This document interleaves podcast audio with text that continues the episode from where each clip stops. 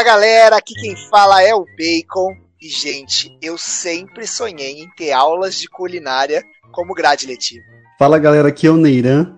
A minha maior lembrança da época da escola era quando não tinha aula e a gente assistia um filme no lugar. Era muito legal. Fala galera, aqui quem tá falando é a Tatica. Eu lembro que minha mãe, ela preparava uns lanchinhos muito bons para levar para a escola e todo mundo queria os lanchinhos naturais que minha mãe fazia. Hoje a gente tá aqui com um papo muito legal. Esse mês a gente conversou um pouco com as crianças, né, filhos dos pastores da nossa igreja. E nada melhor do que conversar com quem cuida dessas crianças, que não são os pastores, apesar deles cuidarem, mas a gente decidiu chamar os professores dessa vez para conversar um pouquinho com a gente sobre um tema que é super importante, que é a educação. Então a gente vai conversar um pouco hoje sobre a vida do professor, sobre a educação no Brasil, a educação fora do Brasil, é, a igreja e a educação, enfim, fica aí com a gente para ouvir esse papo muito legal. Show de bola, show de bola, show de bola, show Tatica. De bola. Ah, moleque. Cara, vocês são muito engraçados. Porque o que eu mais adorava é chegar no, no, no recreio com os lanches mais diferentes possíveis. É, eu gostava mesmo de levar cachorro quente mesmo de casa, assim, sabe, coisa. Até a batata, a batata palha já, já não era mais palha, né? Já era feno, já. Tanta coisa. Isopor. é. Ah, eu curti muito minha época de escola. Eu acho que eu dei trabalho pros professores. Vocês deram trabalho pros professores? Não, eu não. Eu era bem quietinho, bem estudioso. Acho que eu sofri até bullying por estudar demais naquela época. Mentira. Não, eu não fui de sofrer bullying, mas eu também não fiz bullying. Eu fiquei numa galera bem legal, assim, minha vida inteira. Conversava com todo mundo da sala. Eu não acho que eu fui bagunceiro, assim, mas é porque eu acho que eu perguntava demais pro professor, acho que ele ficava bravo. Teve um professor que jogou até um giz na minha cabeça pra eu parar de perguntar. Nossa. Mas... Professor, educador, não sei, né? Seus amigos deviam amar você, né? Aquele aluno que a galera já tá com a mochila pronta, o cara fala, ai, posso fazer uma pergunta? Nossa, mas não, não é só na escola isso daí, na faculdade também, gente. Quando tá aquela ah, aula sim. de sexta-feira que você quer ir embora, Aí a pessoa continua fazendo aquela pergunta que ela já sabe, na verdade, a resposta. Ela só quer confirmar. quer né? confirmar para anotar direito. É. Professor, você poderia repetir é, qual é o complexo de Gauss? Bom, e a gente está falando aqui, mas a gente trouxe duas pessoas super ultra especiais para falar aqui com a gente. A gente não vai ficar falando da nossa experiência como estudante, né? A gente quer trazer pessoas que tenham realmente um conhecimento nessa parada. Estamos aqui com ela, Isabela Nolasco e Samira Schreilich, Schreilich, Schreilich, Schreilich. o sobrenome é ideia como pronuncia. Meninas, sejam muito bem-vindas. Obrigada. Obrigada, obrigada. Vocês poderiam se apresentar para nossa galera aqui no que houve o papo de graça hoje? É, rapidinho aqui, meu nome é Isabela Nolasco. Eu sou educadora, me formei em pedagogia há três anos e atualmente atuo na formação é, de alunos no ensino fundamental 1. É, oi, pessoal. Bom, como o Bacon já disse, eu sou a Samira Jadbay. Tem que praticar em Bacon, olha lá. Já, já e... o quê, Fê? Jadbay. Isso, isso. J, J, B, H, A, Y. Mas enfim. Tô letrando aqui. mas, mas enfim, é, eu trabalho como professora, eu sou formada há cinco anos. É, comecei trabalhando na educação infantil e hoje eu dou aula no Ensino Fundamental 1. E também eu dou aula há 10 anos no Ministério Infantil da igreja. Uou, Acho que, que é legal. que legal. Olha, muito bom. Chique, chique. Muito eu, já, eu sempre falo aqui que os nossos convidados são sempre muito chiques, né? Então hoje não podia ser diferente. Uhum. Jadbaia é da onde? Da África do Sul, ó. Quem, quer, quem quiser saber mais, já procura lá Uber do Mika fazendo aqui uma, uma oh, aí sim! Adorei! que eu da conto África um pouquinho da história. Isso, tem tudo lá. Muito legal, muito legal. Mas meninas, assim, vocês é, escutam o nosso papo de graça, né? A Sabira é uma das nossas ouvintes mais assíduas, a Isa ela fala que escuta, né? Tô, é, tô brincando. tô brincando. Sim, muito bom. Muito Até bom. porque e... minha irmã tá aqui, né? Não me apresentei assim, mas minha irmã tá aqui. Sua irmã tá aqui? Não, tô brincando. pra quem não sabe, a Tatica é irmã da Isa. É isso aí. E isso não é nepotismo. e a Tatica é mais velha. É, que fique registrado, né? é minha oportunidade de desacelerar o mundo que você é mais velho. Mesmo que a Tatica seja de menor, ela é mais velha. De Mas menor. assim. Vamos voltar pro papo, então, que é educação e não minha altura. Nossa, Milton, Milton. Vocês viram nesse, nesse espírito aqui de competitividade, eu gostaria, antes da gente começar, a gente fazer um joguinho.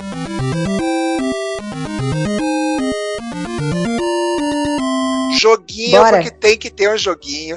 Samira contra Isa. Vamos ver as nossas educadoras aqui. A gente é um jogo fácil, tá? Eu inventei uns minutinhos antes da gente Ai, começar meu Deus. aqui. Quem escuta nosso podcast sabe que os jogos do Bacon nunca são fáceis, tá? Então, a partir de agora, continue, Bacon, por favor. Que é isso? Que é Lá isso? vem. Peixe Clerc é fácil, né, Nina? Mas agora a gente vai aqui com significados. É o jogo dos significados. Eu vou falar uma palavra. Vocês vão. Vai, tira um para o ímpar virtual aí. A Isa ganhou, a Isa começa. Ela. Ô, Bacon, como assim significado? Meu nome não é Google. e não pode procurar no Google, tem que ser o que vocês acharem na cabeça. Ó, eu vou fazer três, per- três palavras para cada uma, intercalando, e quem acertar mais ganha. Se vocês empatarem nas três palavras, eu vou fazer uma palavra para desempate aí aberta quem acertar ou chegar mais perto. E a nossa banca, o nosso júri aqui, a Tatica e o Neiran, eles vão ser os nossos nosso júri. Então, Isa começando.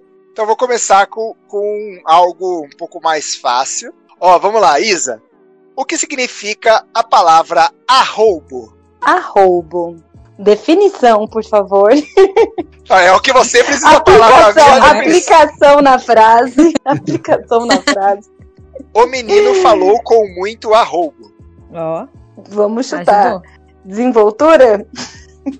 Desenvoltura? Não sei. Hum, o significado de arroubo é entusiasmo, fervor, encanto. E aí, Tatica e Neiran, certo ou não certo? Ah, eu acho que essa É. primeira aí não foi muito, não. Não valeu, não. É, passou bem longe, na verdade. É, não deu. Bem longe. Bem longe, assim, sabe? Ai, ai, vamos lá. Vai lá, representa, Sa- Samira. Ai, Samira. Jad vai. Vamos lá. Vamos Ó, lá. uma, uma também fácil, também fácil.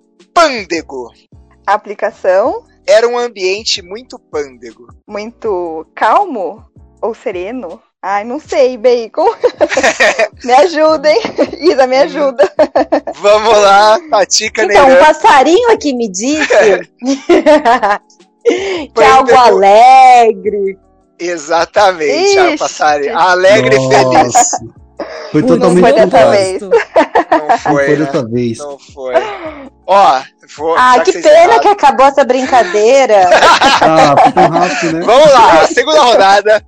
Vou facilitar, vou facilitar, vou facilitar. Vou chegar numa palavra aqui que eu acho que dá pra entender, né? Isa, o que é rubicundo? Então, derivado do latim. Não faço a mínima ideia.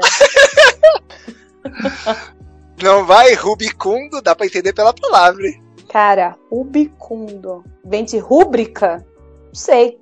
Não sei mesmo. Não vem, né? Parece, não sei, Rubicundo parece que é aquela pessoa meio mal-humorada, é isso? Pensei nisso também, com a cara fechada, É. sei lá. Chega perto, porque significa avermelhado. Então, rubi, né? de- Ah. Vem do latim mesmo, ó. Rubi vermelho, rubro. Rubicundo, algo avermelhado. Ah, não deu, né? Acho que não deu. É, Deus, não Deus. deu, não deu. É que essa era fácil, né, Bacon? Fácil. Não, eu vou, eu vou uma fácil também pra, pra Samira. Vamos lá, Eu Samira. faço também. É, quero só Não, ver também. depois dessa palavra aí. O que é loquaz? Ô, ô, Sá, no segundo ano da faculdade, a gente tem uma matéria disso. Como que eu fui Você não sabe? disso, né? não faço a mínima ideia. Tenta aplicar numa frase aí pra ajudar, Bacon. Era um senhor tanto quanto loquaz. Vou de novo no calmo. Não. Falador. Nossa. Nossa, gente. É Vem de posto, locução. sabe? Quando você pensar numa coisa, você vai pra outra. É isso mesmo. Ô, mas eu tenho uma pensou uma pergunta. Pode Eu tenho uma falar. pergunta. Vo- Você sabia o significado dessas palavras ou você pesquisou antes? Sempre soube. Desde Ele usa todo dia. Entendi. Muito bom. Muito bom. Quem foi seu professor professora? Parabéns a eles. Ai, ai, tô brincando. Última palavra para as nossas, nossas aqui participantes. É, primeiro, Isa, o que é pernóstico? P-E. É que eu A brincadeira mudou, é o. Soletrando. Era mais fácil soletrando. Olha, soletrar é muito mais fácil. Aplicação na frase. Que menina pernóstica. É sempre isso, né? Os adjetivos assim que a gente nunca usou na vida. Um, que menina pernóstica. Que menina inconveniente, claro. Tatica e Neira. Pernóstico, pretencioso, snob. Chegou perto, não chegou, Tatica? Inconveniente. Olha. Ali, não, ó. Ser snob. Eu acho que ela foi snob, bem, ela hein? é, Eu acho ela que é eu fui. inconveniente, assim, dá pra Eu acho É. que tá. tentar e Tá bom, tá bom, tá. ali, Aí, né? se eu fosse Sete. professor e avaliando sua nota, eu dava um 0,5 na questão. Isso. Boa, Bacon. Ó, no mesmo sentido, essa não é difícil, essa eu realmente acho que não é difícil. Vamos lá, Samira. Vamos o que lá. é ruar? Aplicação na frase Hoje estou a fim de ruar. Vai ser fácil. é não fazer nada? Que à toa? Quase, quase. Ó, é sair sem destino, andar à toa. É, Eu, fui, eu fui, imaginei mais isso, nesse sentido também. É, Bater perna, e ficar assim. batendo É, perna. faz sentido mesmo. Não era difícil essa, né? Pelo amor de não, Deus. não era. Mas também eu acho. Ah, eu acho que dá pra dar o ponto pra, pra Isa como vencedora aqui. o que Sim, vocês sim, acham? eu também acho. E assim, eu acho que a gente influenciou porque a gente falou pra ela que o que ela tinha pensado, ela tinha que pensar ao contrário. Só que nesse não, não funcionou muito, Bacon. Não funcionou. Ah, É ai. verdade.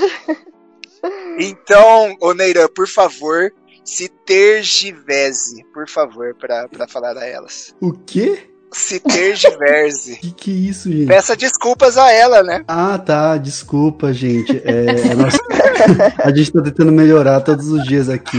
A gente vai melhorar essa parte de entretenimento aqui no início, tá? Não se preocupe. Ai, Não, bora, bora, Próxima bora, bora. conversa que eu tiver com o Bacon, pessoalmente, eu só quero palavras nesse nível pra cima, tá, Bacon? Porque assim. Fique tranquilo que os meus vocábulos são sempre muito bem empregados. Ó, Que isso, hein? Quero um vocabulário salutar. Salutar. é isso aí. Salutar é pá, velho. Salutar é bem.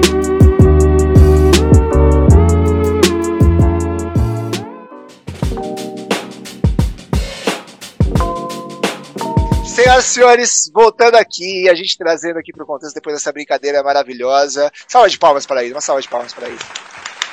Muito bem.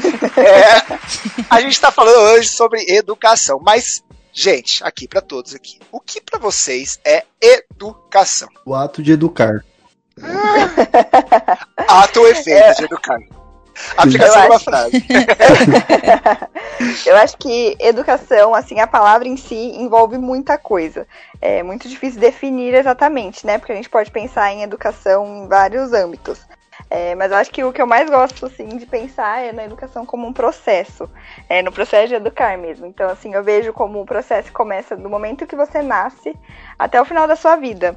E acho que a maior parcela, assim, a maior parte da educação é, hoje na vida das pessoas de influência é, é o tempo que a pessoa fica na educação escolar, na educação básica.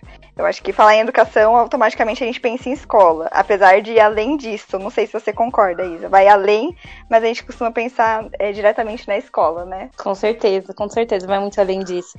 Eu gosto de pensar que educação, assim, na minha visão, é uma das tarefas mais honrosas, eu acho, que, que um ser humano pode oferecer ao outro. Então, independente de escola, de idade, né, se é de um professor para um aluno, se é de um filho para um pai, é, eu acho que independente de idade, é, é algo que é muito valoroso para a vida, é, pensando aí na, na finitude do ser humano. Então, é algo criado por Deus e que se é criado por Deus é algo bom. E eu acho que educação é algo contínuo, que nem a, a Samira falou, né? A gente vê muito educação, já remete à escola logo de cara, mas eu acho que educação é algo que a gente vai construindo. E que nem ela disse, vai até o fim, até o fim da vida, né? Eu também trabalho numa escola e quando eu comecei a trabalhar lá, não trabalhava na equipe pedagógica, eu trabalhava no administrativo. Só que todos os funcionários são chamados de educadores. Então, no início eu não entendia muito. Falei, não, espera aí, como assim todos são educadores, não só os professores? Depois eu fui entender que todo mundo que trabalha ali, sim, é, trabalha com educação, está envolvido no cotidiano dos alunos, até entre nós, entre os funcionários. Então, a educação, como vocês já falaram, não tem a ver só com escola. A gente acaba aprendendo fora também da escola. Então, a educação está dentro de nós em todos os âmbitos que a gente é, permeia aí pela sociedade. É isso que eu acredito. Ó, então, educador e professor é ou não é a mesma coisa? Eu acho que não. Na minha opinião, não. Até porque o professor é visto mais como aquela eu, assim, na minha cabeça, né? É mais aquela profissão. Ah, eu já conheci pessoas que eram professores, mas não eram educadores. Né? Não tinham aquilo como uma paixão, é, como uma missão de vida. Não sei, eu, eu acredito mais ou menos desse jeito, a minha visão. Não sei vocês. É, eu acho que essa questão, esse diálogo, né?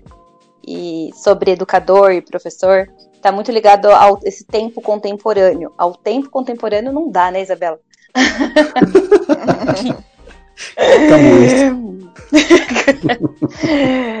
tá muito ligado à contemporaneidade, porque eu acredito que o educador ele olha muito mais para o processo, que é isso que a gente estava falando agora há pouco.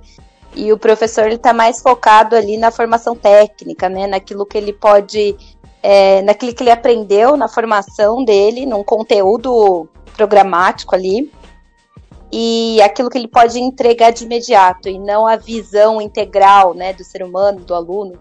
Então, para mim são tem uma grande diferença entre um e outro. Nossa, fantástico. Eu acho muito isso claro no né, quando você vê na faculdade que você tem professores ali que são professores porque eles precisam ser, porque existe um processo de, de mestrado ou doutorado que ele precisa ter o momento de lecionar, né? E ele realmente vai lá e tem que fazer a, a profissão, né? ele professa é. a, o conteúdo. É, eu tive professores que basicamente liam o livro. Ele abria o livro em inglês e traduzia para a sala. Era essa aula Nossa. fantástica e maravilhosa dele, né? Ah, Com foi certeza, melhor que o meu. Melhor que, que o meu que fazia a apresentação ali na hora no Google, copiava a imagem, colava e a gente Ah, não é melhor não. As cara. professoras choram. É, as educadoras, as educadoras. As educadoras choram. É porque Mas... os alunos já choraram também, né? É verdade. Sim, eu Nossa. concordo com vocês, pessoal, mas ao mesmo tempo, eu acho que o professor, é, quando eu penso em professor, é, para mim todo professor tinha que ser educador, sabe? É muito difícil eu conseguir separar. É, não sei se vocês têm essa sensação, igual o Bacon falou, esses que vão porque tem que dar aula e pronto. Mas eu acho que isso para mim não é um professor de verdade, sabe? Eu acho que professor de verdade é automaticamente um educador. Eu acredito nisso. E falando nisso, do professor ser um educador e das, dos dois estarem interligados, assim, né? Vocês acham que ser educador é um dom? Eu acho que não. não é um dom, senão eu diria que eu nasci sem ele. é, eu acho que isso é algo meio místico, assim, que rola. Da, da gente meio que nasceu sabendo, sabe? Tem. É, já ouvi falar muito, ah, Isabela, tem muito jeito com criança, né? Tem muito jeito de ensinar, para ensinar. É, mas você vai se tornando educador, né? Eu concordo assim como com a Isabela. como educar, assim como é um processo, né? Ser educado é um processo. Eu também estou sendo educada a ser é, uma educadora. Então, com certeza, né, na minha visão, não é não é algo de vida. Tem gente que tem mais facilidade com isso, mas não que seja um dom, né?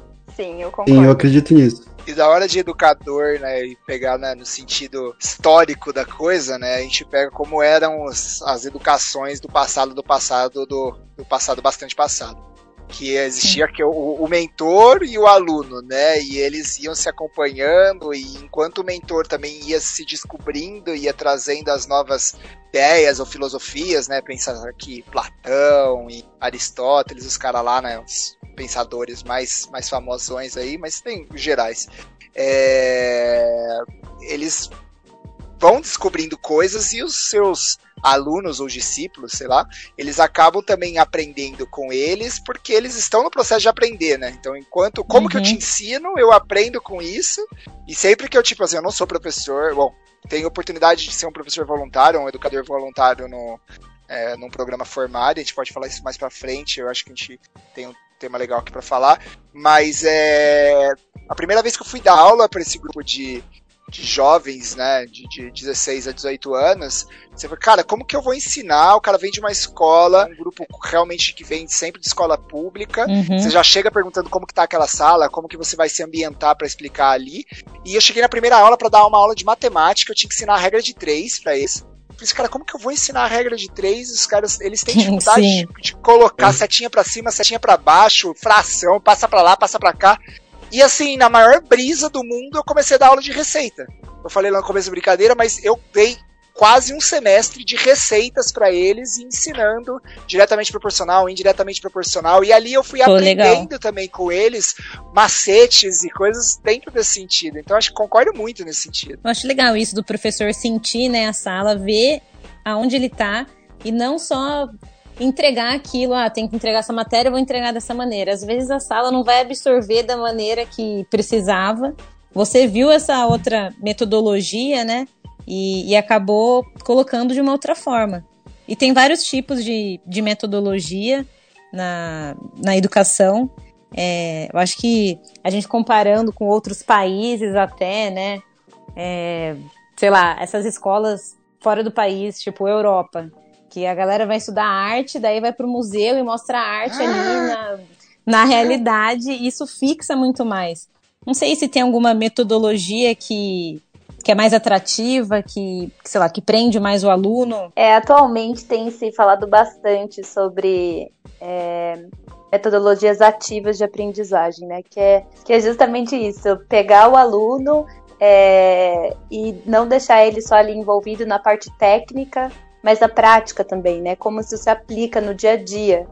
Então, é algo que realmente marca muito mais o aluno, traz muito é, significado para a aprendizagem dele, então não é aquela coisinha de decorar, né? É uma aprendizagem que flui é, de uma forma muito natural, você não precisa forçar, né?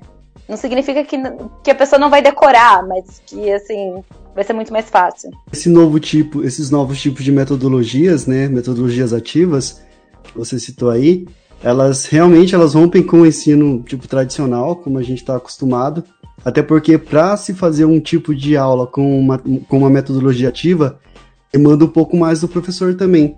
Então a gente conhece algumas, com não sei certeza. se vocês conhecem, mas sala de aula, sala de aula invertida, laboratório rotacional, é, rotação por estações. Tem vários tipos de metodologia que torna a aula um pouco mais. É, não tão monótona, sabe? O aluno ele consegue realmente estar trabalhando o ensino dele, não somente o professor passando. Esses novos tipos de metodologia, o professor ele acaba sendo ali um, um tutor. O aluno um acaba. Né? Isso, o mediador no meio, não só aquele que tem todo o conhecimento. Até porque hoje em dia tem muitas escolas diferentes também, né? Tem escola que pode usar iPad na sala, pode usar celular, outras não. Então o aluno acaba tendo o poder da informação ali na mão. E o professor tem que mudar um pouco o esquema de aula também. Sim, mas sabe o que eu acho legal? Que assim, é, vou dar um exemplo. Eu trabalho numa escola que é sistema postilado. Mas eu não uhum. sinto que é engessada a minha sala de aula, porque eu acho que ah, vai legal. muito do professor também. Eu acho que Sim. quando o professor entende a educação como uma construção, ele vai fazer com que na sala de aula não seja uma transmissão, mas realmente uma construção, né? Então eu acho uhum. que depende muito. Às vezes você está numa escola que às vezes não é o ideal que você acredita, mas eu acho que você consegue achar estratégias aí para fazer dar sentido para o que o aluno está aprendendo, né? Porque senão é, acho que não vale de nada, assim. Se a criança não vê sentido naquilo, eu acho que perde, é, assim, não dá, não dá certo.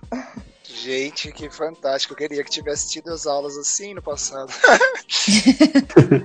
não, aí você falando de iPad na aula, né? Tudo bem que eu não sou tão novo assim para falar, mas na, eu estudei escola pública, gente, ali tinha o que? Wi-Fi, né? Tinha, tinha o, o, o iArma. A régua. A régua, na, régua do Mingone na cabeça dos amiguinhos. É, então. não tinha essas coisas, não. É, às vezes tem a tecnologia da aula, mas pra aula ficar tipo, da hora ali no esquema, vai depender realmente de como o professor vai colocar aquilo, porque hoje com a tecnologia, eu vou dar um exemplo meu. Eu tenho uma unidade que eu dou aula e também não existe mais apostila, livro, é tudo digital. Então, por um lado, os alunos estavam mais envolvidos com tecnologia, só que por outro a gente teve outros problemas, né? Como é, se concentrar, como para ter um tempo para estudar em casa, como organizar material. O pai não conhece, não consegue acessar uma tecnologia que o aluno domina. Então, assim, a gente tem desafios por um lado, é, inovações por outros. Então, o professor é aquele que, nossa, está ali ralando para fazer a aula dar certo. É, tem uma coisa que a gente já aprendeu é que tecnologia não é sinônimo de inovação na educação, né? É só uma ferramenta. Então, sim, isso não vai tornar é, o aluno, a formação do aluno tão significativa só porque eu estou usando computador e iPad. Vai muito mais, né? Vai muito além disso. Que legal. E assim, a gente está falando de educador aqui, de aula, né? Mas é, eu fico imaginando essa, as aplicações para qualquer profissão, né?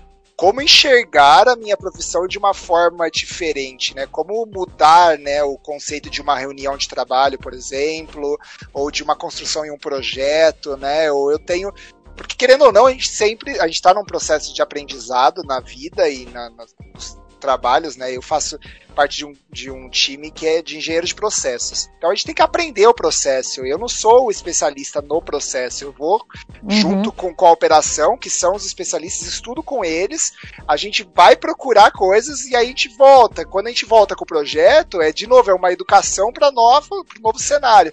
Como fazer isso de uma forma diferente também? Muito bacana isso. Então a gente pode ver, né, que o professor, o profissional, seja a área de atuação que a pessoa esteja, não é a tecnologia que vai definir aquilo como melhor ou não.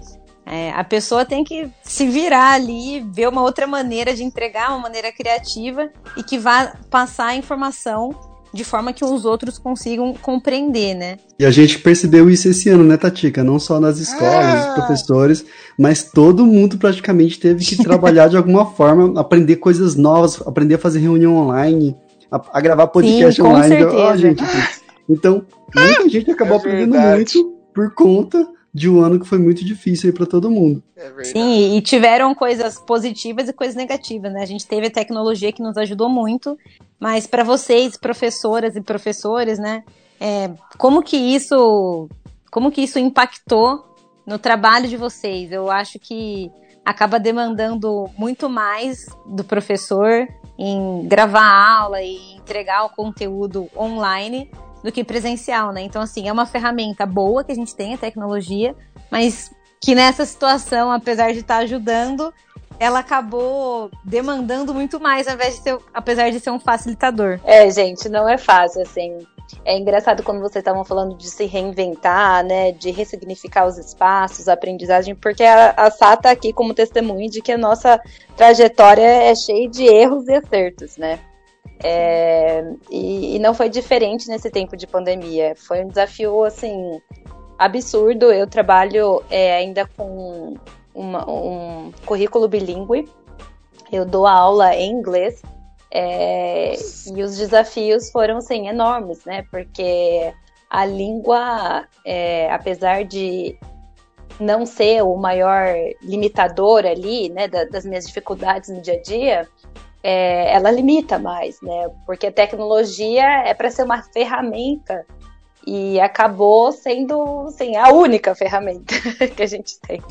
Deveria ser uma das, né? Se tornou a única. Então, assim, é, é, bem difícil, ainda mais quando a gente fala em educação, em formação de crianças, né? É, eles não estavam acostumados a isso. Muito pelo contrário, tinham muitos pais que eram é, contrários, né? Essa ideia de deixar a criança horas e horas na frente do computador. E se em sala de aula já é difícil é, olhando, né? Ou às vezes com câmera fechada. Tem aluno que fica com câmera fechada. Eu acho isso ah. Hoje tem essa opção. Ah, Uma criança de seis anos não me olha, né? Não me olha. É verdade. no rosto. É, é complicado.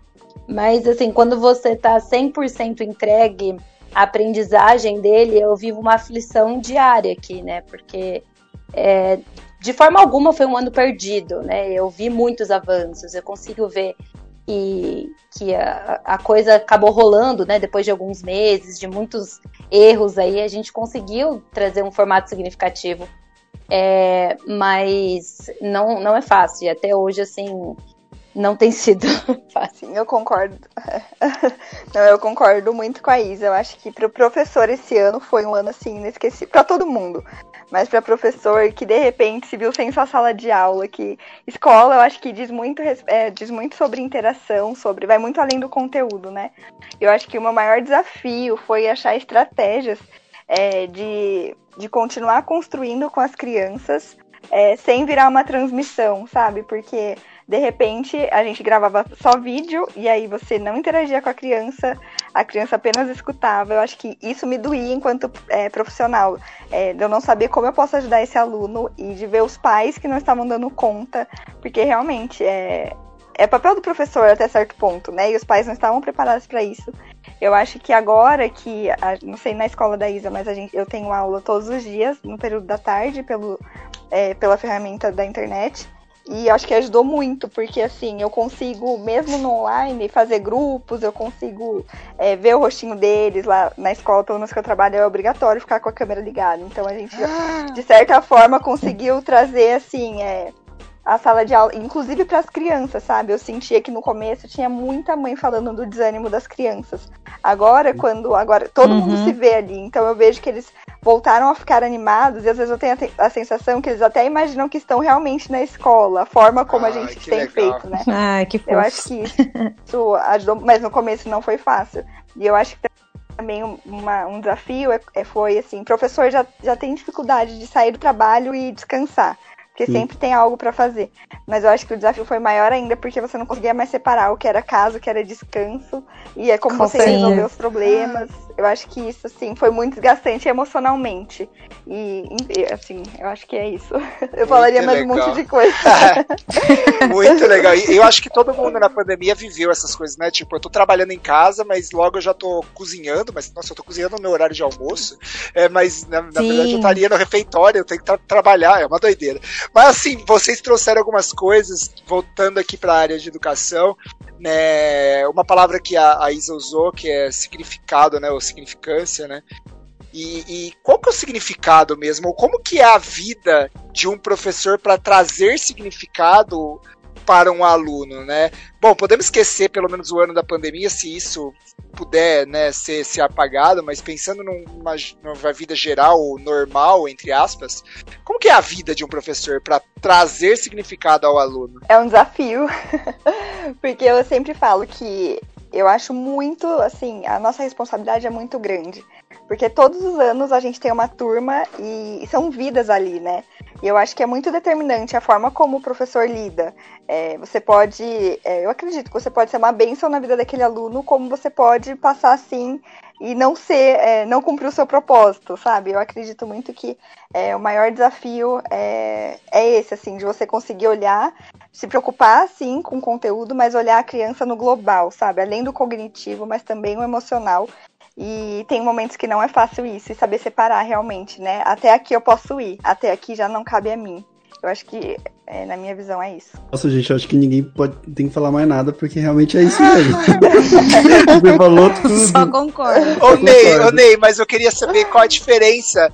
É, tudo bem, acho que na, na, aplicação geral de trazer significado, mas qual a diferença de você, como um professor que dá aula de tecnologia, é, como, o que você acha que é diferente de um professor que dá uma aula de um currículo regular, vamos chamar assim? Ah, no meu caso, é, onde eu trabalho, eu trabalho como professor especialista, né? Quando a gente tipo, domina uma área.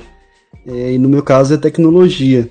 Eu comecei com extracurricular, antes de entrar no curricular, então eu já tinha experiência de turmas menores, com poucos alunos, aula de robótica, aula de programação. E aí, quando veio a proposta para ir para o curricular, primeiro que eu gelei assim, falei: não, peraí, trabalhar com 12 alunos é uma coisa, agora 30 numa sala, não sei como é que é. Bem-vindo! É, é, foi mais ou menos isso assim. Eu falava assim, gente, não, eu não sei como as professoras dão conta de, de 30 pessoinhas ali. Mas depois, quando eu entrei, eu percebi que, assim, é, pelo menos na minha área, é uma área que eles gostam bastante, né? Eles gostam de querer aprender é, coisas relacionadas à tecnologia. Às vezes eles perguntavam: ah, a gente vai aprender isso, vai aprender aquilo, vai aprender a editar vídeo, vai aprender não sei o quê. Então, para mim, o desafio maior não era nem ter a atenção deles, porque eu já tinha, assim, sabe? Mas o desafio, desafio melhor mesmo foi começar ali com, com algo É, que até então eu achava que seria desafiador para mim, mas depois foi bem tranquilo. Então hoje eu vejo com outros olhos assim. E Neira, você comentou também que não era que a dificuldade não era prender a atenção né, deles, porque eles se interessam por esse assunto. Vocês acham que a faixa etária tem uma faixa etária mais fácil de lidar? A faixa etária também influencia nisso, Sim. de não precisar puxar tanto para prender a atenção, sabe? Ah, eu acho. Nossa, a, não sei vocês, meninas, mas a fase da adolescência, ah. meu Deus do céu. Nossa, eu tenho turma de, de sétimo. Eu, até o sexto ano eu amo, assim, sabe? Mas a partir do sétimo, oitavo, até parece que eles não gostam de nada, assim. E eu tinha essa sensação, eu entrava na sala, aí eu começava a falar e eles. Sabe aquela cara de adolescente que olha pra sua cara assim, tipo. O que você tá falando? Nossa. E aí, uhum. aí eu, tipo assim, na primeira vez que eu peguei um sétimo, oitavo, Aí eu fui com os outros professores em reunião, falei, gente, eu acho que os alunos não estão gostando da minha aula, não sei o quê. Eles, eles caras deram assim, risada. Assim. Aí eles, oxe, é assim com todo mundo. Aí que eu fui descobrir. Eles só são adolescentes. É, eles só né? são adolescentes. Aí eu descobri como lidar com essa faixa etária. Tô aprendendo a lidar ainda com eles. Mas eu prefiro os menores, realmente. para trabalhar, eu não sei as meninas. É, eu acho que pra criança é, mais novinha, né, tudo é muito novo. Tudo é muito interessante, curioso. E tem a questão também na educação infantil de, de envolver a criança no mundo de faz de conta. Então, onde é, a forma que a gente trabalha é muito lúdica. Então, isso cativa a criança, né? É, então, assim, para mim, com certeza, trabalhar com, com, com crianças mais novas é mais fácil, né? Mas eu acho super interessante quando a gente fala do adolescente. Isso para mim é, é, me instiga, sabe, a querer trabalhar com adolescente. É, já fiz bastante trabalho voluntário com esse público e, e, eu fico pensando, poxa, o que é que a gente precisa melhorar, sabe? Porque isso não tá certo, né? O adolescente porque falar, ah, é aborrecente, é a fase. Eu não acho que é só uma fase, é um ser humano, né? Sim. Então, assim, ele gosta de o que que ele gosta, né? O que que a gente tá, a gente tem que rever. Então, a, a própria ideia de metodologias ativas, eu acho que a proposta da nova base, que também é, foca bastante nisso, e, e desenvolvimento de habilidades, eu acho que é para a gente refletir realmente que tipo de, de cidadão a gente está educando. É, eu lembro que eu estava dando aula de inglês para uma adolescente de segundo ano do ensino médio e a gente estava vendo metodologias diferentes em escolas meio que alternativas, assim, nos Estados Unidos.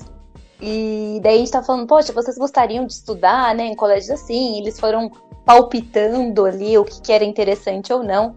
E daí a última pergunta do livro era: você gostaria de trabalhar é, com algo que você goste, mas não tem um retorno financeiro legal, ou algo que seja financeiramente muito bom, é, mas você não encontra tanto prazer, né? E daí ela respondeu bem rápido, assim, tipo, com certeza é, escolheria o sucesso financeiro. E para uma professora, né, isso é bastante. é, chocou um pouco meu coração. Mas mais do que isso, foi ela falar assim pra mim: Poxa, eu tô aqui na escola, já passei a minha vida inteira fazendo o que eu não gosto, o que é trabalhar numa área que não me interessa. Nossa, e daí isso pra caraca, mim foi muito pesado. pior. Né? Nossa, né? pesado. Qual a visão que eles têm da, da escola, de serviço, o que é o trabalho para eles, né? É, então, isso que tá loucura. comigo, tá anotado. Que loucura. Assim, eu, eu já dei aula, assim, aula. É, aula. Como, como, como voluntário também na igreja e tudo mais para crianças, assim, né? Na infantil. Por bastante tempo também, Samira. Olha, eu parando pra pensar aqui. Deu, deu, acho que deu uns 13 anos de Ministério Infantil. Eu comecei Uau. a dar aula no Ministério Infantil com 8 anos para crianças de 5. Nossa! Nossa! Verdade. Lá, professor Mas... bom trabalhou no Ministério Professor bom trabalhou no Ministério Infantil. Eu trabalhei em sete anos também. Sim. É, isso, mas eu não. Cara, assim, cuidei bastante tempo, assim, mas toda vez que era eu que ia dar aula, eu tinha uma dificuldade gigantesca de, de não que eu não sou muito lúdico, né? Porque eu gosto de zoar, mas é, eu tenho uma dificuldade gigantesca para uma, uma faixa etária bem nova, assim. Agora, quando eu pego lá no Formare, por exemplo, que são alunos de 16 a 18 anos, pela a dificuldade é eles quererem prestar atenção mesmo na aula, né? Porque quer dormir, quer O bom é que não pode usar celular na aula lá, que senão já ia virar né, a festa do caqui. Mas assim, é, é, é uma dificuldade que eu gosto tanto, cara. O Milton, né, que tá editando aqui o episódio, ele sabe, cara, tem, tem hora que a gente inventa, tipo, ah, vamos fazer a conferência da ONU com eles, e no meio a gente vai ensinando geografia, sabe? Ah, eu falei daquele ano que eu dei aula de, de culinária, outro ano a gente pegou, tinha bastante meninos que, que mexiam com. ajudavam os pais com questão de pedreiro, sabe essas coisas? Então, tipo, a gente pegou uhum. cálculo de batelagem, sabe essas coisas? E, tipo, eles Nossa, viam que legal. dava certo. E, Cara, isso me, isso me dá um, uma alegria, um, uma sensação tão boa. Mas para mim a maior dificuldade não é nem criança e nem adolescente, mas é dar aula para adulto. Porque Verdade. eu já tive várias experiências de dar aula para adulto, de, de, agora de uma coisa um pouco mais específica, né? Sei lá, uma aula de um é, design thinking ou de, de, é, de Six Sigma, coisas que eu tenho especialidade, né? É, cara, é muito mais difícil.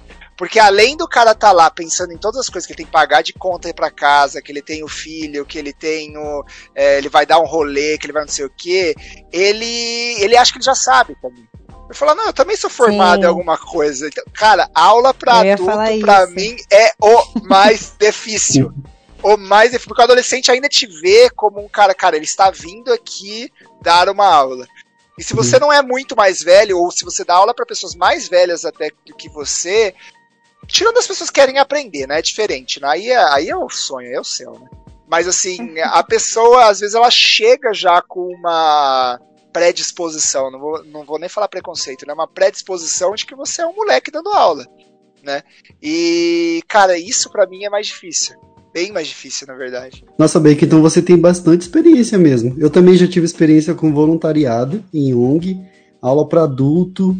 É, eu não senti, tipo, esse mesmo peso que você falou assim.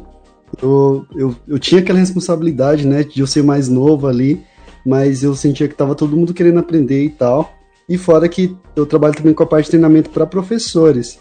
Então, acho que a maior dificuldade é mais nesse, assim, para professor, foi para professores. Com esse ano, com a pandemia, a gente acabou, no começo foi um susto para todo mundo, a gente acabou tendo que se desdobrar ali, porque tinha que ensinar tanto o professor quanto o aluno a aprender as ferramentas, como fazer isso, vários treinamentos para todo mundo, aula específica, tinha que, teve que mudar todo o planejamento da parte de tecnologia.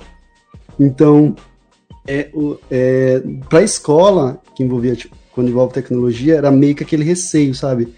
A parte dos professores, eu acredito. Mas esse ano eu acredito que, tipo assim, deu um zero ali, tá todo mundo já meio que familiarizado, e vai ser mais fácil a partir de agora. A minha experiência com educação, eu não tive experiência não tive que educação. nem vocês. a minha experiência com educação, eu não tive. Uma experiência de ensinar foi ensinar minha irmãzinha, que hoje é uma educadora. Ah. Aprendeu ali o beabá comigo, fazia ditado, fazia... Ah letrinha pontilhada para ela contornar. E olha aí o que temos hoje. Olha aí, ela não sabia o significado de Rubicundo. Que bizarro. Mas ó, agora vocês me lembraram de uma experiência muito bacana também, uma oportunidade de, de, dar aula de dança. Eu já dei aula de dança, gente. Nossa, é verdade. Vocês, gente. Na Argentina. Eu, eu implementei um grupo de dança na Argentina, no norte da Argentina, de street dance, para um grupo de, acho que tinha umas 20 meninas, só tinha menina no grupo. E, bom, tinha já a diferença da língua, e no norte da Argentina eles já falam um dialeto meio diferente lá, né? Uma coisa bem, bem engraçada até. Mas era muito interessante, porque a, a, a, E aí eu queria puxar um gancho aqui, né? É, é o como a aplicação, né, do, daquilo que você tá dando a aula, né? Então, sei lá, é uma aula de tecnologia, uma aula de, é, sei lá, matemática, de gramática, ou sei lá, de dança. É, para um determinado grupo pode mudar muito, porque para elas a dança ali ou as coisas que elas viam, ou era uma dança tipo muito balada tal, eu vou dançar tal, ou era algo muito clássico, né? Uma dança ou pro balé ou contemporâneo. Aí eu fui dar aula de, de hip hop para ensinar algumas músicas, né? Ensinar algumas coisas e falar o que aonde elas iam buscar a fonte, né? Porque quem me conhece sabe que eu não sou o melhor professor de hip hop do planeta Terra, né? Obviamente eu não sou. Mas era que tava tendo, entendeu? A gente tava lá, era viagem missionária, e eu tinha 20 dias para formar um grupo de hip hop. Então, como Caraca, que a... como tá esse grupo? Você tem 20 dias para fazer a equipe. Sim! Olha, eu não sei como que a equipe saiu no final, mas assim, é comprovado que uma das melhores metodologias de aprendizagem é ensinando. Então, assim, não sei como os alunos ficaram. Mas o Bacon, ele ficou um pouquinho melhor depois disso. Pois é, mas foi bom, elas apresentaram várias vezes, a gente foi nas praças, assim, coisa, foi diferente. É, e acho cara, foi, foi algo muito gratificante, assim, você vê o resultado no final das contas. E pegando esse gancho, eu queria perguntar uma coisa para vocês. É, o que, que você, qual foi a o maior alegria para vocês é, ao darem aula ou ao terminarem um, um, ensino ou algo que vocês estavam passando, e qual a maior inconformidade, né, ou qual a maior tristeza no processo de vocês nesse tempo todo? A mim, no meu caso, é quando eu planejo a aula e assim, eu já imagino, agora vai ser assim, aqui nessa parte vai ser assim. Aí quando chega na hora, sai totalmente diferente do que eu planejei. Nada do que eu tinha pensado. Aí assim, no, às vezes eu, eu, nem sei se é coisa muito minha, né? Que eu sou perfeccionista nesse, nesse detalhe. Quando eu planejo, eu quero que saia daquele jeito. E aí eu não sei se os alunos gostaram do jeito que foi, fora do que eu tinha planejado, mas eu saio assim, tipo, nossa, eu podia ter feito melhor. Eu vou, eu vou pensar melhor no, pro próximo ano e não sei o que. Então, de conformidade minha é essa. De conformidade, é, de conformidade mesmo é quando assim, sai dentro do planejado, no, no meu caso, né? Saindo do planejado. E quando eu tenho um elogio no final de um aluno, é, até mesmo Sim. agora online, eu tô dando algumas ao vivo, não são todas Aí quando um, alguns alunos me falaram assim, nossa, eu amo essa aula, eu queria ter todo dia. Então, para mim, eu, eu ganho um ah, dia. Né? Pô, muito legal. Igual meu aluno em plena pandemia, dando aula pelo computador, me pergunta se pode ter aula de matemática aos sábados comigo. ai, ai, ganhou muitas estrelas, Raul. Muito bom. Mas vamos lá, então- gente. Acho que felicidade para mim é quando o, a minha postura, assim, o que eu fiz é, mudou aquele aluno, ele comenta com alguém, sabe? Eu acho que eu, uma coisa que eu carrego com muita seriedade é sobre ser referência, sobre ser exemplo. Então, quando algum aluno interrompe alguma discussão ou, ou fala com algum amigo, poxa, mas não é assim que a Mises ensinou, nessa sala de aula a gente respeita, ou né, eu quero contar alguma coisa no particular para você, no caso para mim, porque a criança se sente à vontade, ela tem liberdade, né? E esse relacionamento realmente cria um vínculo muito significativo. Então, isso para mim, assim, é muito valoroso. São um dos momentos que eu me sinto mais é, grata em estar tá, é, é, em poder participar desse processo de aprendizagem das crianças. E de inconformidade é quando eu olho para a cara do meu aluno, isso mais assim com adolescentes, né? Não, tem, não é o que eu estou vivendo no momento, mas quando eu olho para o rosto do jovem e vejo que aquilo não tem muito significado para ele. Foi um pouco que eu, que eu passei assim na, na minha formação escolar. Eu acho que a escola teve pouco significado, assim. Ela foi é, importante, é, mas pessoalmente, assim, ela é, faltou propósito, sabe? Então isso com certeza é o que me deixa mais é, inconformada. É, é, eu acho que eu concordo totalmente com a Isa, na verdade. É, eu acho que quando a gente trabalha com criança é muito gratificante. Eu acho que nas pequenas atitudes é, faz você ganhar o dia. Seja uma criança que viu uma flor e traz para você porque lembrou de você, ou seja, no final do ano quando a família vem e te agradece porque sente que você deixou uma criança mais mais feliz, uma criança mais é, calma. Eu acho que isso faz valer a pena, assim. É, eu acho que faz toda a diferença na minha vida. E de o que me deixa muito chateada é quando eu penso, quando eu não sinto o apoio da família. É, como eu disse, a gente vai até certo ponto. E aí, quando você quer ajudar de alguma forma e você sente que a família não está na, com o mesmo olhar, eu acho que é muito difícil. É assim, algo que me afeta é, me deixa triste de verdade. Não sei se a Isa passa por isso, mas provavelmente sim, né, Isa? Sim, com certeza. Isso, é, é, isso realmente é uma coisa que a gente vai dormir pensando nisso, a gente acorda pensando nisso, uhum. né? É, é difícil. É, pensando em tudo que a gente já conversou, então, é, eu queria perguntar para todo mundo que está aqui, porque todo mundo já teve numa sala de aula, ou como aluno, alguns como professores. Na opinião de vocês, qual que é a maior responsabilidade do professor? Caraca. Eu, eu acho que. Não sei se é a maior responsabilidade, mas algo que ele tem que fazer todos os dias. É voltar é, a mente, assim, pra, do motivo, sabe? Do porquê ele tá ali. Relembrar isso todos os dias. Porque é, é muito cansativo, é muito exaustivo o dia a dia do professor, né? O nosso cotidiano demanda muito da gente, assim como em muitas outras profissões. Então, não sei se seria a maior responsabilidade do professor, mas do profissional que atua principalmente com outras pessoas, no relacionamento ali com outras pessoas, é voltar a mente para isso, do porquê eu estou ali, qual o significado disso, é, o que que isso, o, o quanto isso influencia a vida de outras pessoas. Então, quando eu paro para pensar isso, o meu desempenho no final do dia é com certeza melhor do que do que se eu não tivesse pensado. Eu concordo totalmente com a Isa. É, eu acho que como professora, todos os dias, quando eu termino uma aula, não tem como eu não refletir tudo que eu falei, tudo que eu fiz. Porque você quer sempre melhorar, né? E eu acho que isso que vai fazer a diferença também. Para você continuar crescendo aí como educadora, como professora. Eu acho que a maior responsabilidade do professor, e aqui eu vou fazer um, uma comparação com uma série que tá, na, tá, no, tá no auge aí, tá na moda, que é o Cobra Kai aqui. Ah, sim. É, muito, tô querendo assistir. Muito bacana. É muito bacana. E a, tem lá, é, na verdade, a história é um enredo entre dois professores, ou dois senseis de, de, de karatê, né? Puxa lá do Karate Kid, etc. Mas qual a responsabilidade deles sobre os alunos, né? E e o desfecho da segunda temporada, eu não vou falar aqui para não dar spoiler, mas o desfecho da, da, da segunda temporada mostra claramente é, como eles eles se dão conta ou se, ou se enxergam, as pessoas, como a responsabilidade deles fez que aquilo é, que aconteceu acontecesse.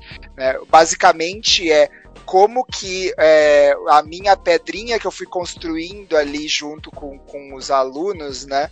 É, no caso deles, os alunos de karatê, mas eles têm a filosofia, etc., que eles ensinam ali, é, faz com que isso se expanda para a construção do, do adolescente, né? Porque lá eles dão aula para adolescentes, né?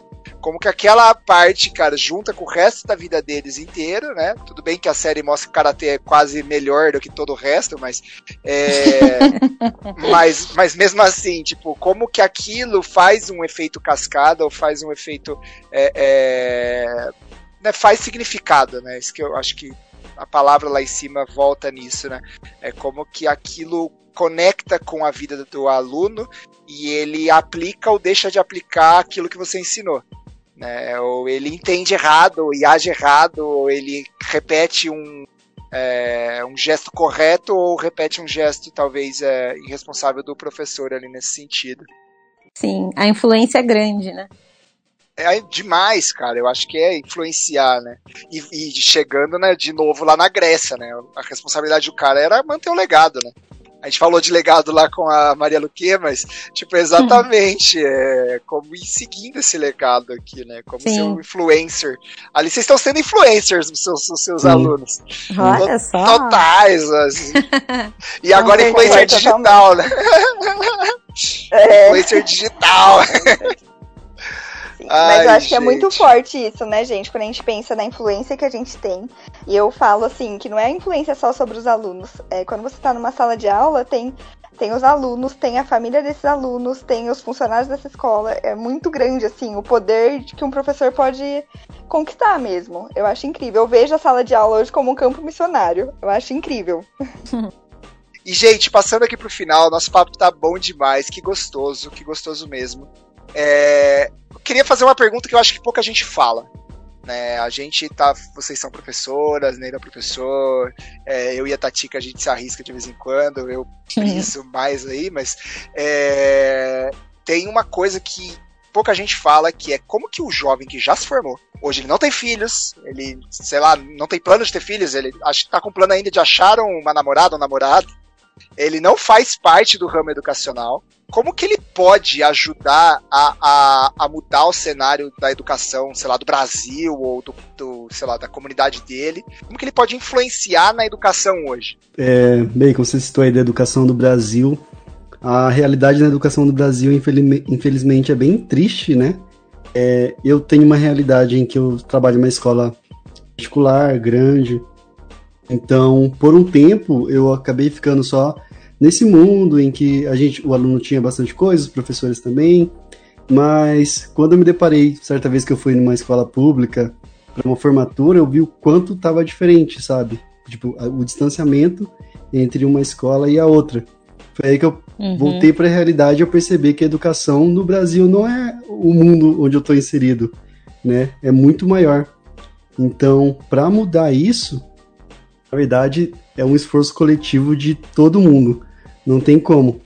É, até a, a, profissão professor, geralmente, já foi comentado aqui, né? Algum aluno que, ah, não quero ser, porque realmente a visão que tem é, dentro de uma, de uma escola particular ou pública, não sei, vai depender de qual é, unidade, instituição, enfim, mas é que é sempre uma bagunça. Aqui, falando de Brasil, eu não sei, essa sensação que eu tenho das pessoas que, que olham de fora. É, o pessoal já fala, meu, coitado do professor. Nossa, coitado do professor, que a gente mais escuta, né? É, então, acho que é, pensando na educação, assim, no Brasil, é, depois da pandemia, eu acho que ficou ainda mais, assim, demarcada a desigualdade que, que tem entre as escolas públicas, privadas. E eu acho que ainda tem muito que avançar, muito. Eu acho que estamos só no começo. O Bacon falou, né? A gente, na verdade, estava comentando sobre influenciador, é, sobre influenciar. Eu acho que assim, enquanto professora, eu tento sempre passar isso, não só para os meus alunos, mas para quem está ao meu redor, a influência que as pessoas têm na educação do, dos meus alunos e de filhos, etc, né? Porque as pessoas precisam se enxergar como educadores no sentido de assim, aquilo que eu faço não diz respeito só a mim, né? Diz respeito a quem está ao lado. E você está ensinando, você está influenciando quem está do seu lado. Então não adianta eu passar uma aula linda, brilhante sobre, sei lá, meio ambiente, sobre sustentabilidade, e o cara ali do lado está jogando um saquinho no chão. E daí a primeira frase do meu aluno é: ah, aqui no Brasil é assim, é essa bagunça, a sala de aula é essa bagunça, é, a rua é assim, é, as pessoas se comportam dessa maneira. Então, é, é para a gente tornar, a gente fala de mundo melhor, né? É, fazer as coisas melhores, é uma mudança de cultura. E isso o professor não vai fazer sozinho, o aluno não vai fazer sozinho. Então a gente precisa que as pessoas tenham essa. elas possam se conscientizar, sabe? Realmente tomar responsabilidade de que os atos delas, de que o ato dela é, não diz respeito só a ela e que sim está influenciando as próximas gerações, né? É, então, assim, professor não é super-homem e Mulher Maravilha. A gente precisa que as pessoas tenham essa, essa conscientização, né? Sim, sim, de que eu tô educando e você também. Isso é como indivíduo. É, e falando de cultura, então não tem uma idade, né? Independente se você é jovem e não tem um filho para que está inserido ali na educação, ou você saiu do seu tempo de estudo enfim, isso isso faz parte de cada indivíduo, né? Não necessariamente que está inserido, naquele momento que ele está inserido na área da educação. E vocês acham que a igreja tem um papel influenciador nesse sentido da educação? Ah, com certeza. Para mim, é... eu cresci na igreja, né? Meus pais sempre nos levaram na igreja e eu lembro assim claramente o quão isso foi importante, especialmente na, na minha juventude, assim, estar é, participando de um espaço de socialização onde não só nos era ensinado princípios e valores, mas era um espaço onde que se praticava isso, né? Então, quando a gente fala sobre ministérios na igreja, é, atuar na mídia, ou na área de finanças, ou sei lá, de dança, criatividade, o Bacon até comentou aí, ser professor de dança, né? Provavelmente ele não encontraria outro espaço para fazer isso não. É, se não fosse na igreja. Então, assim, é, a, a igreja nos abre essa oportunidade de praticar, de se arriscar, de criar. e de praticar é, é, esses valores. Então, para mim foi muito importante. As minhas maiores referências sobre princípios e valores são os meus pais, mas ali foi aonde eu encontrei significado para o serviço, para o trabalho, para se, sabe, para se doar ao outro, ao próximo. Então, teve uma influência gigantesca na minha, na minha formação. Eu sou formado em escola dominical. Ah! eu cresci de criancinha, adolescente, jovem, então realmente a igreja também tem esse papel na educação, na nossa educação. E, cara, escola dominical eu já aprendi cada coisa. A gente teve. É, assim, eu acho que nas fases de adolescentes também é onde a gente tem as escolas dominicais mais engraçadas, né? Possíveis. Eu tive uma. Eu lembro de uma escola dominical que a gente teve no Nazatim, onde a gente simulou um julgamento, né? e sobre o pensamento evolucionista e o pensamento criacionista, né? E a gente tinham pessoas defendendo, né, os dois lados, né, lógico representando papéis, né, mas foi muito interessante, abriu muito a mente, porque a gente trouxe um monte de, de conceitos ali, e quem foi o mediador foi um juiz mesmo da igreja, que ele é, é não é juiz da igreja, ele é um juiz que frequenta a igreja. Mas é. E ele foi o jogador. E ele era muito, é, muito estudado nesse sentido. Então ele trouxe um monte de princípios legais e ele fechou, e depois a Ana Maria, que era professora na época, ela também trouxe à luz da palavra algumas coisas, então foi muito bacana. E pegando esse gancho, Isa, é muito legal porque muitas vezes a gente, na igreja a gente aprende a, a, ao valor mesmo do ensino, porque a gente até paga para dar aula, né? A gente até, tipo, essa viagem que eu fiz na Argentina, pagamos do nosso bolso, não foi a igreja que pagou, não foi as meninas da Argentina que estavam pagando. Então eu tava pagando para ir pro norte da Argentina para dar aula de hip hop. Entendeu? Sim. E aí o conceito muda. Tipo, eu estou aqui porque eu estou investindo na vida dessas pessoas, né? E, e imagino que eu possa fazer a diferença, né? E aí, quando você volta lá, né, tipo, por que que a pessoa, ah, acho que a Sabira falou, por que que a pessoa tá lá, né? O que que eu tô fazendo aqui, né? Por que eu me tornei professor? Muda o seu dia, né? Muda a sua, a sua função. Isso é muito bacana. É, bom, pessoal, pensando assim no papel é, da igreja, na educação, eu acho que como a gente disse, quando a gente tem, como educador, a gente tem a responsabilidade de ser exemplo, né? Eu acho que nesse sentido a igreja ajuda muito a gente a fazer a diferença. Eu acho que, a igreja, uhum. pensando na minha trajetória, é, as minhas atitudes hoje são intencionais. É, quando eu penso assim em valores que eu posso passar, sabe, na minha sala de aula. Como a minha escola ela, é, não é vinculada a nenhuma organização religiosa, então eu não posso falar abertamente de Jesus. Mas eu sou cristão onde eu estiver, né? Então acho que é, eu acho que isso é o que marca, sabe? Se cada, não só na educação, mas se cada um tem isso em mente, eu acho que a gente consegue transformar tudo. Então, acho que é isso. A gente fica mais intencional em como falar Jesus sem usar palavras. Enfim, ah, é que da hora. Nossa, menina. Que é isso. Que é isso. Fecha. Obrigado, Mica, gente. Deus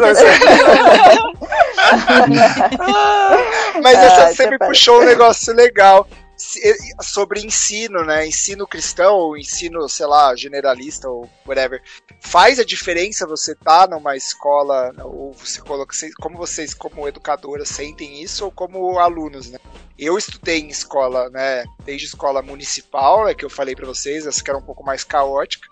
Mas também estudei no Jaime, uhum. né, nossa escola da, da, da igreja e, e, vinculada à igreja, vamos dizer assim, uma escola com ensino cristão, e depois estudei em, né, na Unicamp, no, no colégio da Unicamp e etc. Então eu, eu vi lados diferentes. É, lógico que é, é um pouco mais fácil, vamos falar assim, o ambiente cristão, ou pelo menos foi para mim. Mas vocês acham que isso, isso muda ou faz a diferença? É necessário, não é necessário? Qual que é o pensamento de vocês nesse sentido? Sim, para mim fez muita diferença. Eu, eu estudei num colégio cristão da, da primeira série até a oitava, e depois eu mudei né, no colegial. E, e eu vejo sim o quanto fez bem para mim ter estudado esse período no colégio cristão. Não que, né, não vamos idealizar que, meu, colégio cristão, a galera ora junto na hora do intervalo, não é isso. Tem Cassiane no, no recreio. É, tem Cassiane no recreio. Santa Ceia. é, não é isso, mas assim, são princípios que a gente aprende nesse período. É quando a gente tá no colegial, que a gente tem mais liberdade São aqueles princípios que a gente aprendeu, aqueles princípios que eu, que eu vi no colégio cristão e fui ensinada, que vão que vão me, me, impedir de tomar uma atitude errada ou não, inconsciente ou não. A escola onde eu trabalho também tem um viés religioso, né, cristão, e dá para perceber bem a diferença. Tanto é que é, é educa... lá eles têm até tem um slogan na escola que é educação para mente e corações. Então não somente para você aprender, sair dali, passar no vestibular e tal, mas é realmente transformar o indivíduo que está ali dentro para alguém que vai fazer algo bom para a sociedade. Porque não adianta nada uhum. você sair com toda a formação da escola, ir para as melhores faculdades e depois o, não transformar o Brasil em algo tipo pior, sabe? Realmente é transformar o ser humano, a pessoa ali, sabe? O caráter, é... enfim, é isso. É, uma criança pode ser muito influenciada, né? Ela é facilmente influenciada é, pelo contexto. Nós somos também, mas uma criança ainda mais. Então, assim, dizer que um colégio cristão não faz tanta diferença, para mim é burrice, porque a criança ela aprende muito mais, né? Observando ali. Existe um, um professor que ele fala assim: ninguém ensina o que diz, mas transmite o que é. Então, se você vive numa cultura onde se prega o amor, onde se prega a bondade, misericórdia, paz, alegria, mansidão, enfim, é isso que a criança vai aprender e é isso que ela vai praticar. Agora, se a gente olhar para fora, né, e, e ver os absurdos do mundo, do que o mundo tem transmitido, é isso que ela vai aprender, é isso que ela vai ensinar. Então, com certeza faz a diferença. Fala a frase de novo, que eu vou anotar essa frase agora que é, eu vou usar. É uma boa para colocar, colocar no tweet. Ninguém ensina o que diz, mas transmite o que é. Show de bola, show de bola, show de bola. Não falei a referência, né? Mas é professor José Pacheco. Olha só, tá anotado já aqui. E, gente, pra gente encerrar, o papo tá, tá maravilhoso. Eu queria realmente fazer um grande desfecho. Né? Falando de educação, educação. Eu tô brincando aqui, mas é uma grande paixão minha. Eu amo ensinar. É, que eu posso dar de aula, eu dou de aula, já realmente me envolvi em aula de idiomas, a dança, né? Vocês viram. Mas é, é verdade. Mas por quê? Eu acho né? que eu vou rir toda vez que ficam falar que deu aula de dança. É que você me lembrou de uma coisa. Eu entendo, Bacon.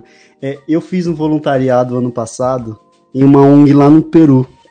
Só que aí era também por parte de mídias e tal, em que envolvia tecnologia. Só que aí me colocaram em uma oficina em que eu tinha que mostrar danças do Brasil.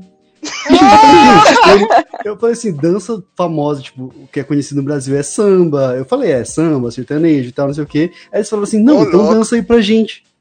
Eu, não, Nossa. eu não sei dançar samba, não tem samba. Eu pensei que você ia dançar um, sei lá, a música do norte lá do. Frevo. Não, boi, não, é, eu falei. Frevo. É, eu falei de tudo isso. Falei, ah, é o forró, o forró. Eu falei assim, ah, o Brasil é muito grande e tal, tem várias danças. E eles, não, dança aí pra gente. E aí eu tive que, tive que dançar pra eles. Você podia ter dançado um chachado. Tive que dançar pra eles também, vocês acreditam? Eu lembro que você falou de dança na Argentina. Eu sei, mas graças a Deus ninguém filmou, então ninguém, não, não vai ficar pra história isso daí. Só vai ficar na minha cabeça e gravado aqui pra vocês agora. Mas por que de tudo isso, né? Eu, porque eu encontro exemplos nisso. Eu tenho exemplos, lógico, familiares, né? Meus pais são professores, é, mas eu encontro exemplos na Bíblia. E eu acho que o primeiro exemplo que me vem à mente é o próprio Jesus, né? Quando ele ele novo, 12 anos, tem a, a história, né, daquele se perdeu onde ele estava. Ele estava ali no templo estudando, ensinando, né? Na verdade, ele estava mais ensinando que se, estudando, mas ele, ele também procurou, sim, é, se educar. Ele foi educado, né? É, como humano, né? Mesmo tendo todo o conhecimento do mundo, ele seguiu a educação como humano e pessoas que transformaram o mundo, né? Como Paulo, como, sei lá, Josué, que é a educação, assim, né? A profissão à labuta de, é, de Moisés, ou Eliseu de Elias, são exemplos muito claros de que quanto a gente consegue transformar alguém, quanto que a gente parar para ouvir e aprender é um processo nosso. A gente, todos, é, né, todos nós somos alunos e todos nós somos e podemos ser educadores na área que a gente for. E, e, o meu convite a todos é isso, realmente é, é ser, olhar os seus exemplos bons de educação, independente da sua área, talvez você seja aí, sei lá, uma pessoa que trabalha com mídia, trabalha com arte, trabalha com esporte, trabalha com, é, sei lá, com dança de hip hop bastante diferente para Argentina. Eu não sei com que você trabalha, mas o quanto sim. você pode é, passar o seu conhecimento, né? Passe para frente, velho.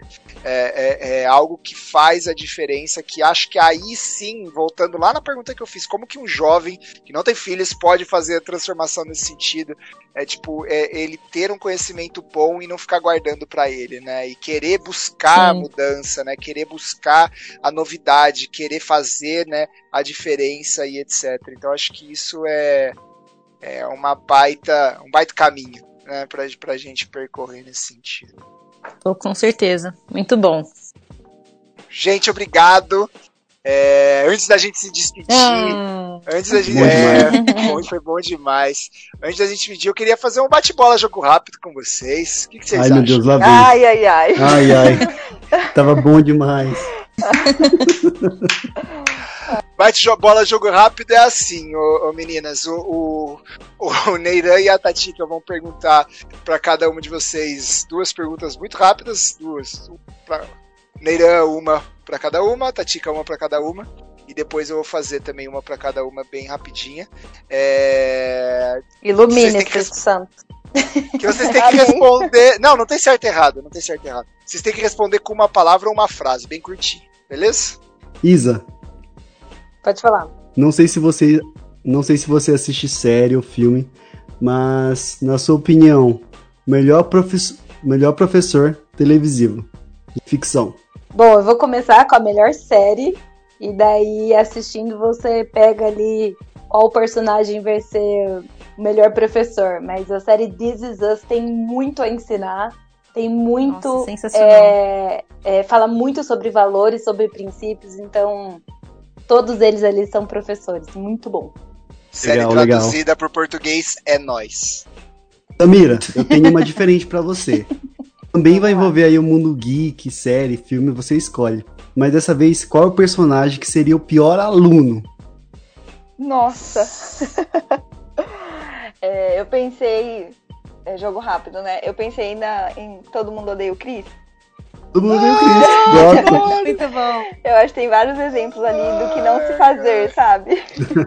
Ai, não tem nem dar detalhes. Sim. Muito bom. Na primeira temporada do, nosso Papo de Graça, tinha uma pergunta que a gente sempre fazia no final para os nossos convidados, que era com quem você teria um papo de graça.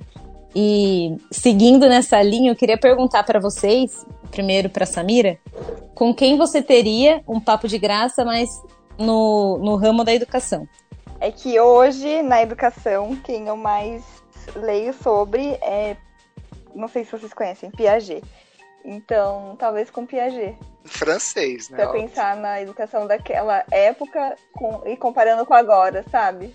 comparando com aquela Legal. época com agora. Até porque a maior parte das escolas são construtivistas, tentam ser. Eu queria ter um papo com ele sobre isso. Massa.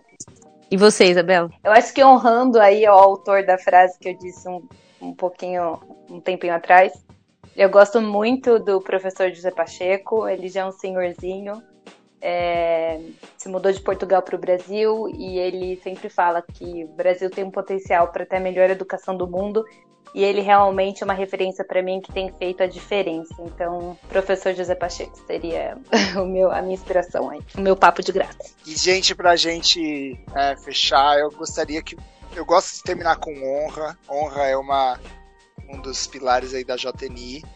É, eu gostaria que se vocês lembrassem de aqui para todo mundo, para todos que estão aqui na banca, de um professor ou uma professora, um educador ou uma educadora que vocês gostariam de honrar, falar assim, cara, essa pessoa fez a diferença na minha vida. Se é para todo mundo, eu vou começar. Meu professor Roberto, do quarto ano, ele, nem sei se ele lembra de mim, mas ele foi o professor que eu mais lembro, assim. Eu lembro que as aulas dele eram muito divertidas. Começava sempre com música, sempre pra cima. Ele colocava ali todo o cronograma e ele conseguia fazer coisas diferentes pra gente. Então, eu lembro dele até hoje, para mim foi o melhor professor. Lá do Maranhão. Não sei se ele vai escutar, mas professor Roberto, ó, coraçãozinho para você. É, posso falar? Eu acho que eu tive uma experiência no terceiro ano do ensino médio que uma muito boa e uma muito ruim. Vou começar pela muito ruim. Eu lembro que quando os professores começaram a perguntar o que a gente iria prestar de vestibular, quando eu falei que faria pedagogia, o meu professor de matemática, ele olhou para mim e falou que eu estaria jogando todo o meu potencial no lixo. E aquilo Nossa. me marcou demais. Isso porque eu nem era boa em matemática, hein, gente? Ele falou isso pra mim é, dava aula de matemática. E aquilo me deixou, assim, de certa forma, muito chateada. E aí, no mesmo ano, né, eu tinha uma professora de filosofia, Tatiana, maravilhosa, e ela tinha entrado em medicina na Unicamp, e ela é, deixou a medicina para fazer filosofia porque ela viu que na verdade o que ela queria estudar era voltado para filosofia. E ela fez o papel totalmente contrário dele, né? Então ela super me incentivou, ela apoiou e assim, a forma como ela dava aula me inspirou a, a ver que realmente eu estava no caminho certo, sabe? Eu acho que uma professora que me marcou muito, eu tenho contato com ela até hoje, Ai, gente, são duas. Eu vou ter que falar de duas. a primeira é minha professora da infância, assim, que é a professora Lucimara, deu, deu aula de ah, música por anos não, no Jaime Kratz. ela marcou muito a minha infância, assim, então eu não, não tinha como não mencioná-la. Mas mais tarde, assim, depois do ensino fundamental para o médio, é, a professora Adriana, na verdade, ela nem deu aula na escola para mim, ela era professora particular e é até hoje. E ela é uma pessoa incrível, uma pessoa que se dedicou muito, assim, na minha formação, acreditava, explicava mil vezes e fazia questão de dizer o quanto eu tinha potencial ali para conseguir é, vencer as minhas dificuldades, enfim. Professora Adriana Olmos, um beijo. A Isabela falou da professora Lucimara, mas ela foi a professora que fez diferença também, porque eu via paixão naquilo que ela estava fazendo.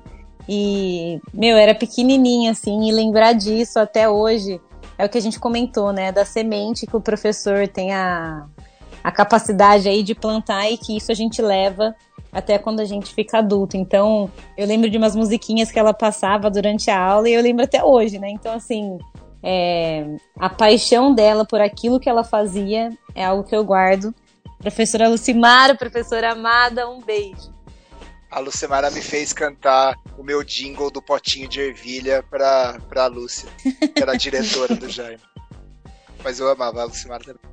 Meu professor também, referência aqui, que eu ter, teria vários mesmo para falar. Já falei da Ana Maria, que foi uma bênção na minha vida, mas ela foi muito mais discipuladora nesse sentido. Mas é o Renatão também, do Jaime. É, eu acho que Sim. a forma que ele dava aula de ciências me, me fazia muito apreço, assim, me dava muito prazer em estar na aula, assim, e é, segui né, no ramo da engenharia muito porque eu gostava de descobrir as coisas, né, e caminhar as coisas. É, e ele fez uma grandíssima diferença para mim em todo todo tempo, tanto que ele dava aula de biologia e eu é, cheguei a cogitar a biologia como uma das minhas carreiras. Eu no, no Cotuca eu fui é, me inscrevi para CPED de biologia na Unicamp, uma das maiores notas do vestibular foi biologia por conta dele, assim, a forma como ele ensinava assim era algo muito incrível mesmo. Um grande professor Renatão, é nós. Gente, que delícia.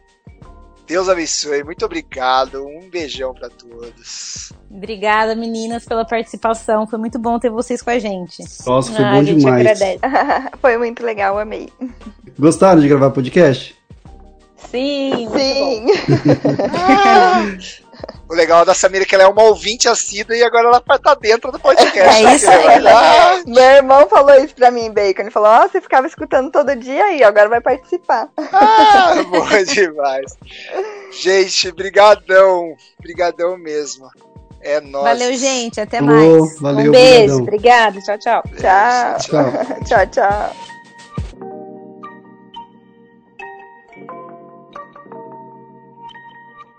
Obrigado por ter ouvido mais esse episódio do Papo de Graça. Se você curtiu, compartilha esse ou os outros episódios com seus colegas. E se você quer que o Papo de Graça continue, dá 5 estrelas pra gente lá na Apple, dá follow no Spotify, isso ajuda muito a gente. E se você tem alguma experiência para compartilhar como professor, educador voluntário, como aluno, manda pra gente através do e-mail papo de graça sem cedilha, jni.com.br. Ficha técnica do episódio Produção JNI, pauta Bacon, edição Milton, apresentação Bacon, Neiran, Tatica e também, é claro, as nossas convidadas Isabela Nolasco e Samira Jadbai. Ó, de primeira. Bom, acho que é isso. Até o próximo episódio. Adeus.